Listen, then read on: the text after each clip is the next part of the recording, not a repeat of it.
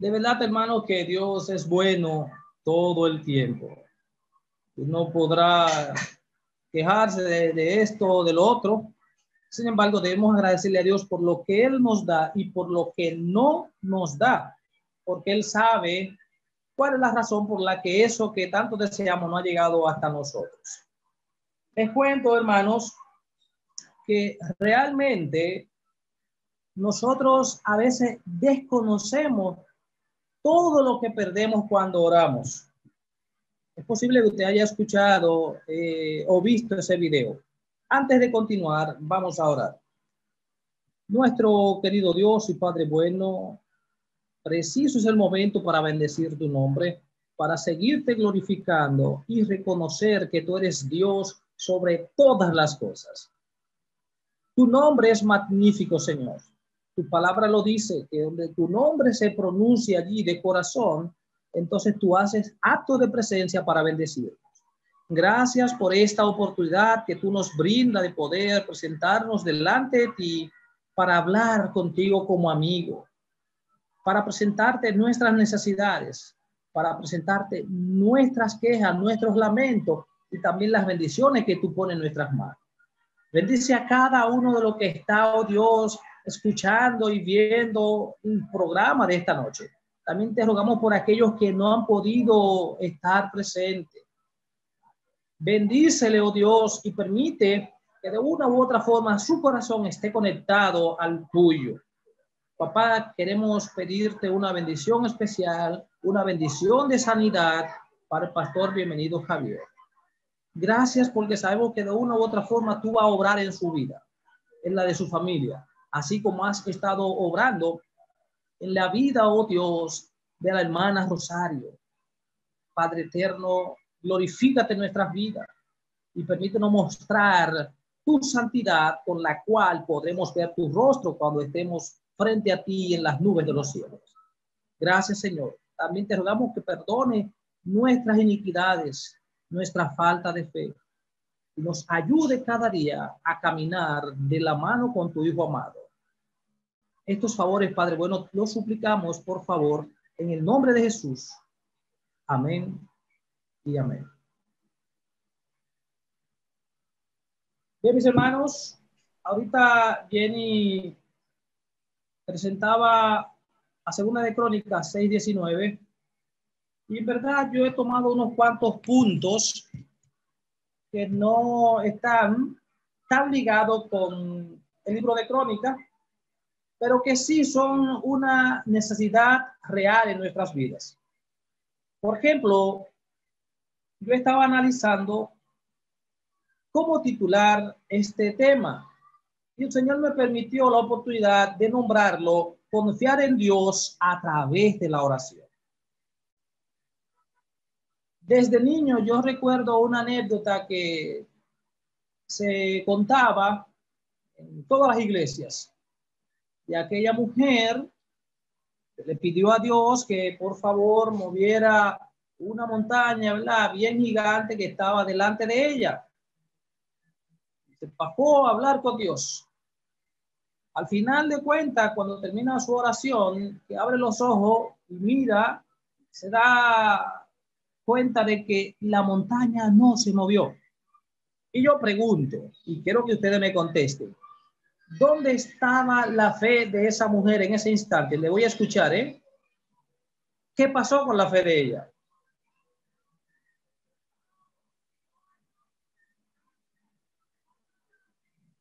Adelante, pueblo.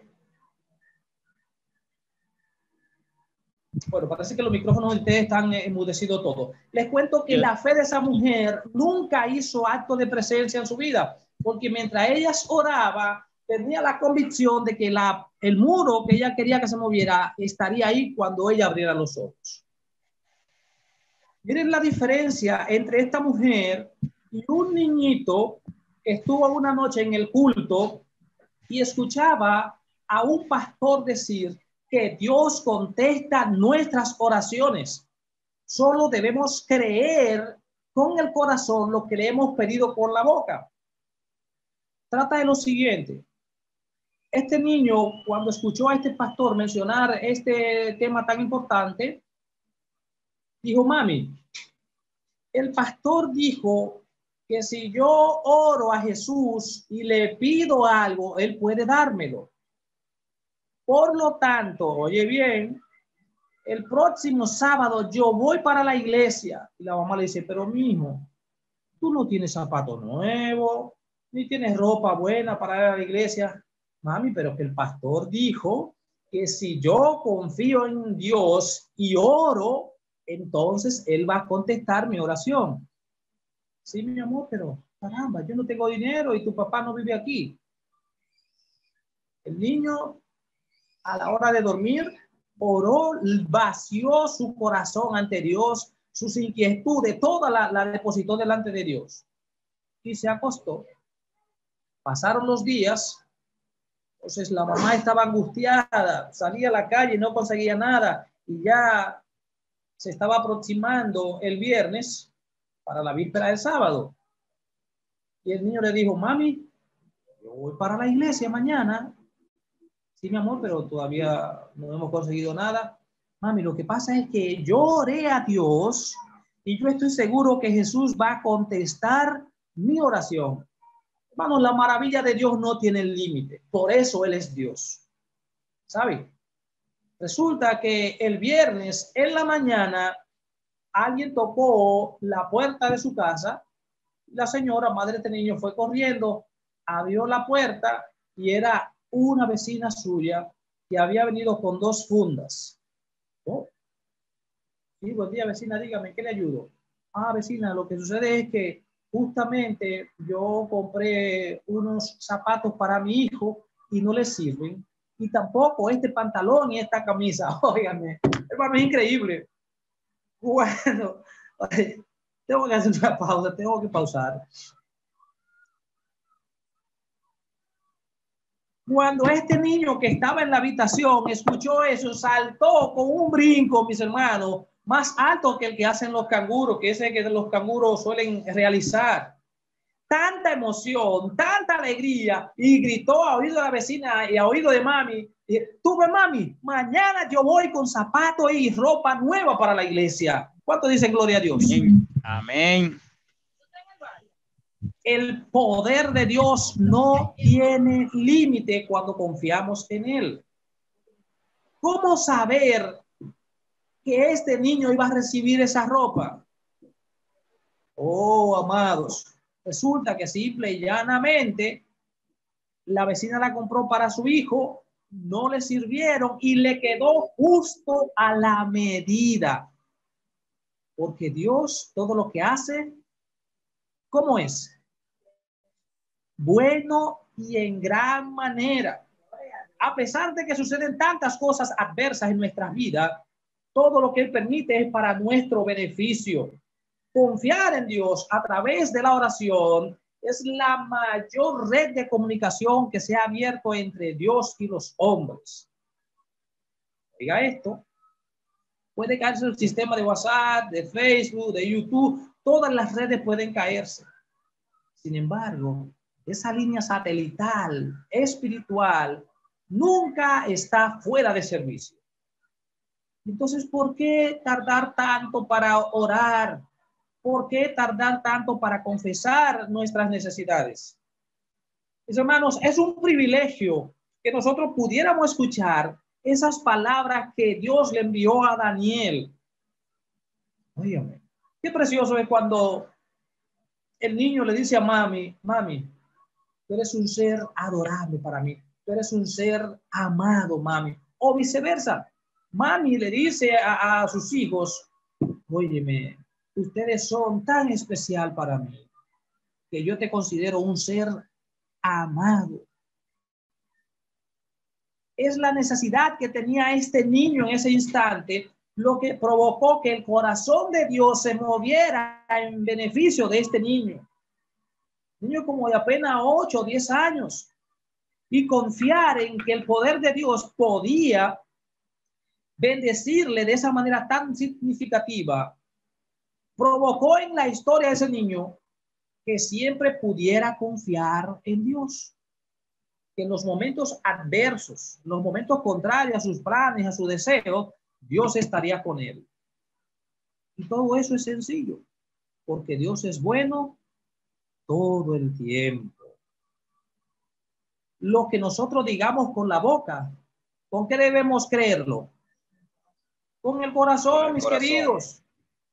Porque si yo digo que Dios es bueno, pero mi corazón cree que Dios no me ha dado un paquetón de cosas que yo deseo, estoy negando. Si yo digo que Dios es bueno con la boca y lo creo con el corazón, Dios estará ahí para socorrerme, para dirigirme, para que mis pasos se mantengan firmes bajo la dirección divina. ¿Cuántos hogares, cuántas empresas, cuántos centros escolares han ido a la quiebra? Muchos. Sin embargo, a pesar de eso, hay muchos dueños de esos negocios que han confiado en Dios y el Señor le ha permitido levantarse nuevamente. Yo no sé si ustedes pudieron disfrutar de Probatibet del sábado. Mire cómo son la, cómo Dios obra. Este hombre, así mismo como hace Satanás, siempre está al acecho como león rugiente, estaba por ahí observando cuando los dueños de la colmena fueron a, nosotros llamamos a descatrar, ¿verdad? A buscar los panales para extraer la miel. Y allí él hizo una llamada a uno de sus complinches y dijo que en cualquier momento ya se estarían llevando la colmena de ahí para hacerse rico. Lo más lejos que este hombre tenía era que esa colmena no eran de él, esa colmena eran de Dios, ni siquiera de los que los administraban, porque nosotros no tenemos nada, todo lo que tenemos es de Dios, simplemente está en nuestras manos para que lo administremos. Y el hombre agarra, dice, déjame aprovechar esta, ahora que le eché un poquito de humo, y la puso en la tierra, en la grama ahí. Él se olvidó de que había puesto eh, el tizón encendido en la grama y en ese instante unas cuantas abejas salieron y le dieron un cariñito sin pensarlo dos veces. ¿Qué hizo el hombre? Echó a correr y dejó uno, una de las cajas con las abejas. Fíjense cómo Dios obra, ¿eh? Porque se supone que la que estaba abajo debía quemarse primero porque el fuego empezó abajo. Mas no fue así. Las que estaban arriba se quemaron, todas.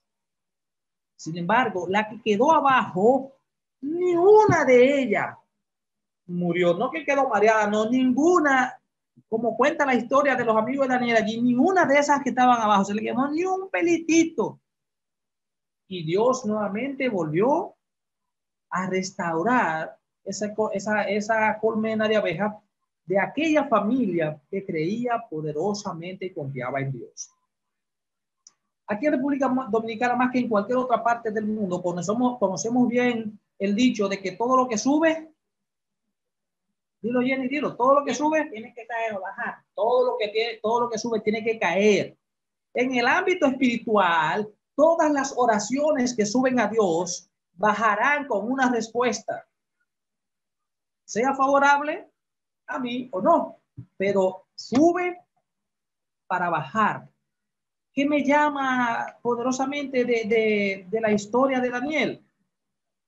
Que este hombre clamaba todos los días a Dios. Y lo mejor de todo esto es que él no oraba por sí solo. Él oraba por sus padres que quedaron por allá en, la en Jerusalén. Él no oraba por sus otros tres amigos.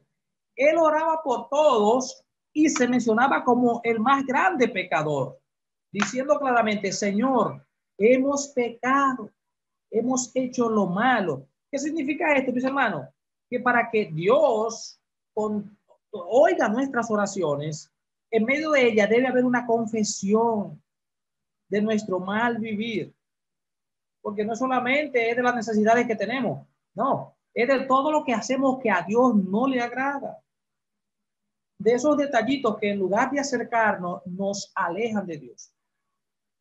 Y después de Dios escuchar tantas veces los ruegos de Daniel, ¿cuál es la respuesta inmediata de Dios para Daniel? Alguien que me conteste lo presente. Adelante.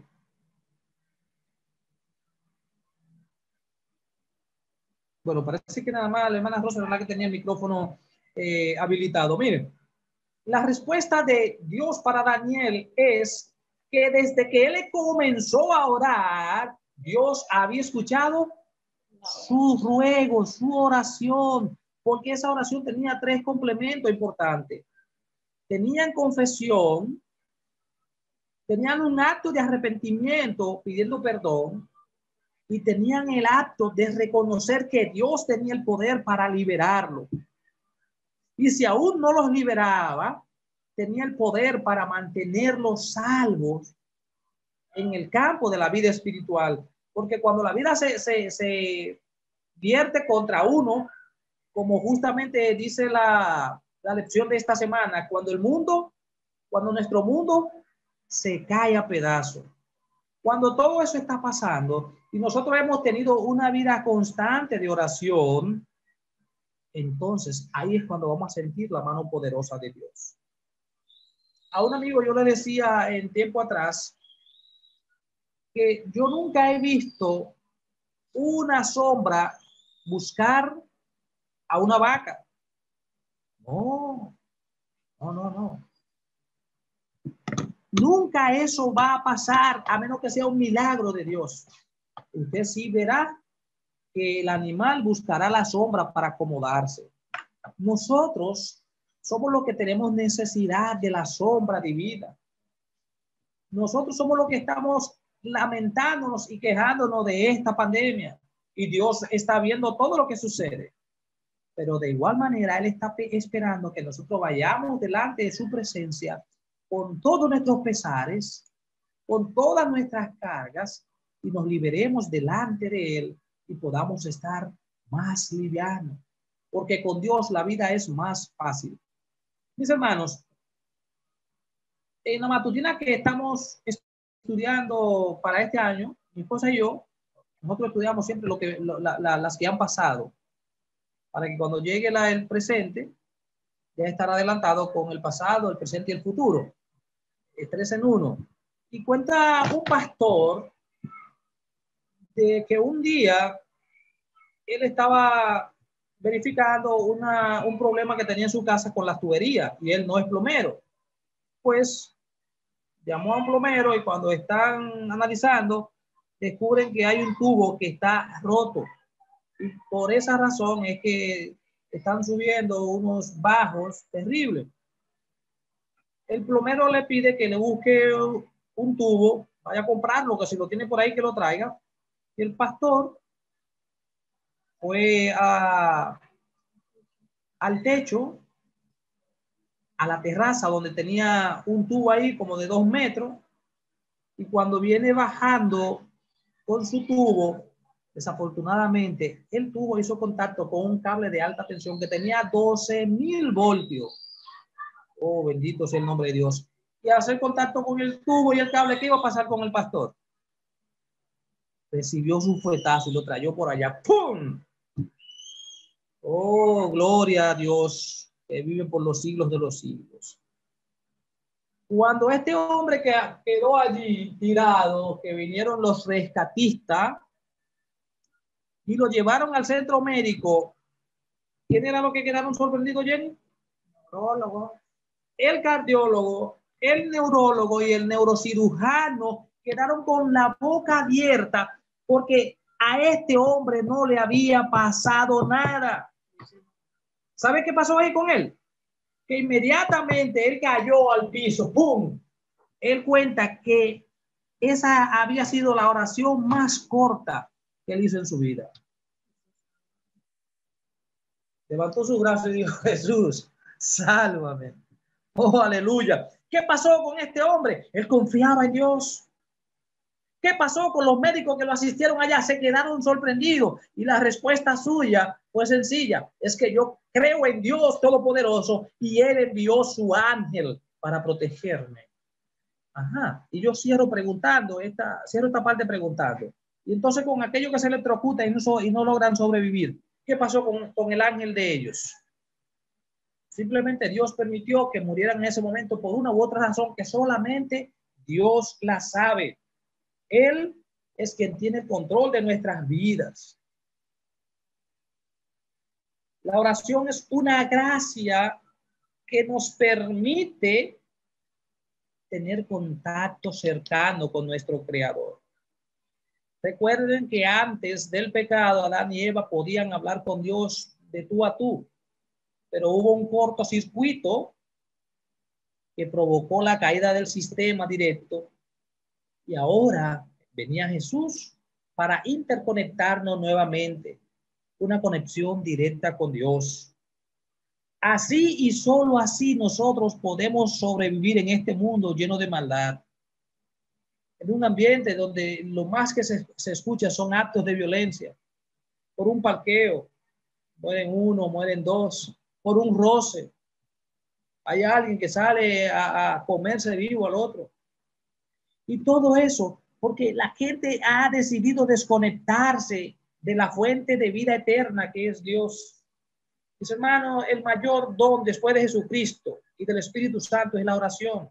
Es una virtud, es un privilegio que nosotros tenemos a nuestro alcance y muchas veces lo ponemos a un lado. Cuando los problemas vienen a nosotros, acudimos a buscar ayuda a otro lugar fuera de la presencia de Dios.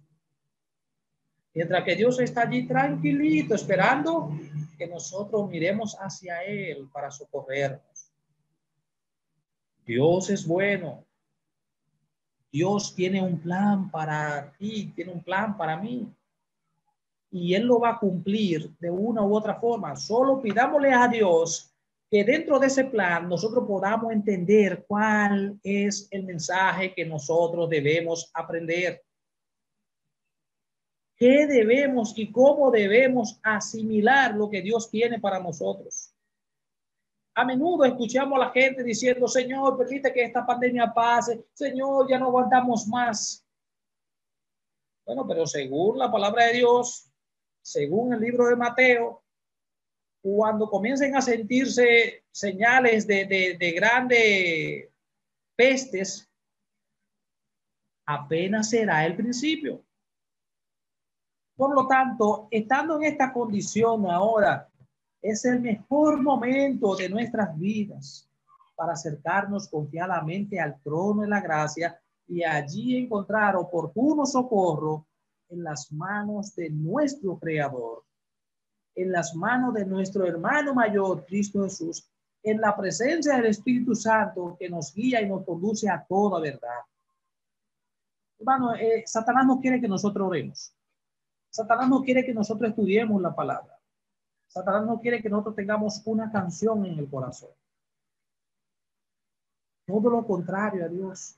El Señor quiere que mantengamos una constante, que mantengamos esa dinámica entre Él y nosotros, para que los que nos ven entiendan que en Cristo Jesús nuestros problemas son más llevaderos, porque cuando oramos con un corazón sincero, con un corazón humillado, con un corazón arrepentido, con un corazón dispuesto a aceptar la voluntad de Dios en nuestras vidas, entonces va a ser diferente para nosotros. Dios tiene todo lo mejor planeado para ti y para mí. A pesar de que muchas veces, habiendo luz, creemos que estamos a oscura, a pesar de que muchas veces, habiendo agua, sentimos que no hay agua, Dios va a guiarnos a fuente de agua fresca, una fuente de agua que brinca y da frescura, da paz, junto a agua de reposo. Él piensa pastorearnos. Ahora bien, nosotros debemos dejar que ese pastor dirija nuestras vidas conforme a su santa y divina voluntad. Aun cuando todo parece caer, Dios tiene su mano sobre este mundo porque Él es el creador. Y no nos dejará ser tentado más de lo que podamos resistir. Ahora, cuando el Señor nos va a sostener sin dejarnos caer más de lo que podamos resistir, cuando nos hayamos amistado con Él. Porque es lo que siempre se ha dicho de Daniel. Este hombre no hablaba con Dios cuando estaba en mala. No. Daniel sentía que Dios era su mejor amigo, era su confidente. Daniel entendía que Dios era una especie de cisterna donde podía echar toda su preocupación y Dios se encargaba de liberarla, purificarla y darle un nuevo aliento. Es posible que si a nosotros nos estuvieran acechando por ahí para condenarnos porque estamos orando mucho y llega a nuestros oídos esa acechanza, quizá bajemos la guardia. Pero Daniel no fue así. Daniel sabía todo lo que se había tramado porque el edicto fue para todo el imperio. Con todo eso, Daniel siguió hacia adelante. Llueva, trueno, vente, siguió confiando en Dios.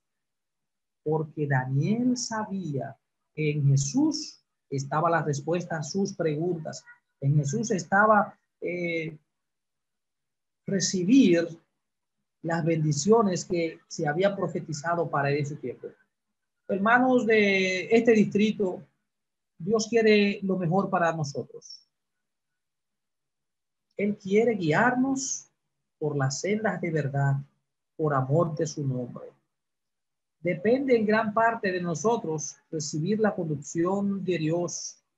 Solamente debemos depositar nuestro corazón con todo lo que nos rodea y dejarnos guiar hasta las mansiones celestiales.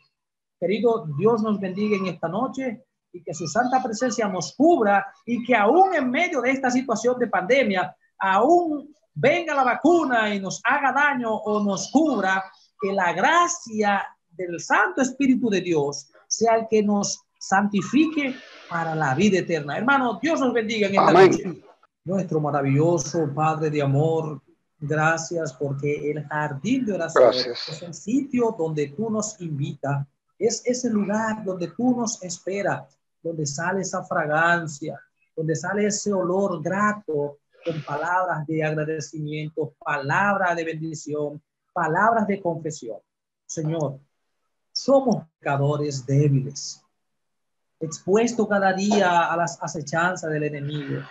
Mas tú has dicho que somos más que vencedores, buen Dios. Te rogamos para que tú nos cubra con tu gracia divina y que nos ayude cada día a confiar plena y completamente en ti. Te rogamos, Señor, para que si es tu voluntad, no permita que ese virus nos afecte. Y si así sucediera, oh Dios, de igual manera, ayúdanos a confiar que de una u otra forma tú nos ayudarás a salir victorioso. Papá, quiero expresarte nuevamente el agradecimiento porque tú has estado obrando poderosamente en la vida de Lisette Rosario permite que ella pueda ser restaurada espiritualmente, físicamente, emocionalmente y que su vida continúe para glorificarte. Así como ella, hay muchos que han superado y se han mejorado. Hay otros que están en crisis, oh Dios. Ven su ayuda, Padre. Tómalo de la mano y hazle confiar en ti. Papá, guárdanos en esta noche. Ayúdanos, Señor, a vivir por ti y para ti. Y sobre todo, a que nuestra vida te pertenezca. Es en el poderoso nombre de Jesús. Amén y amén.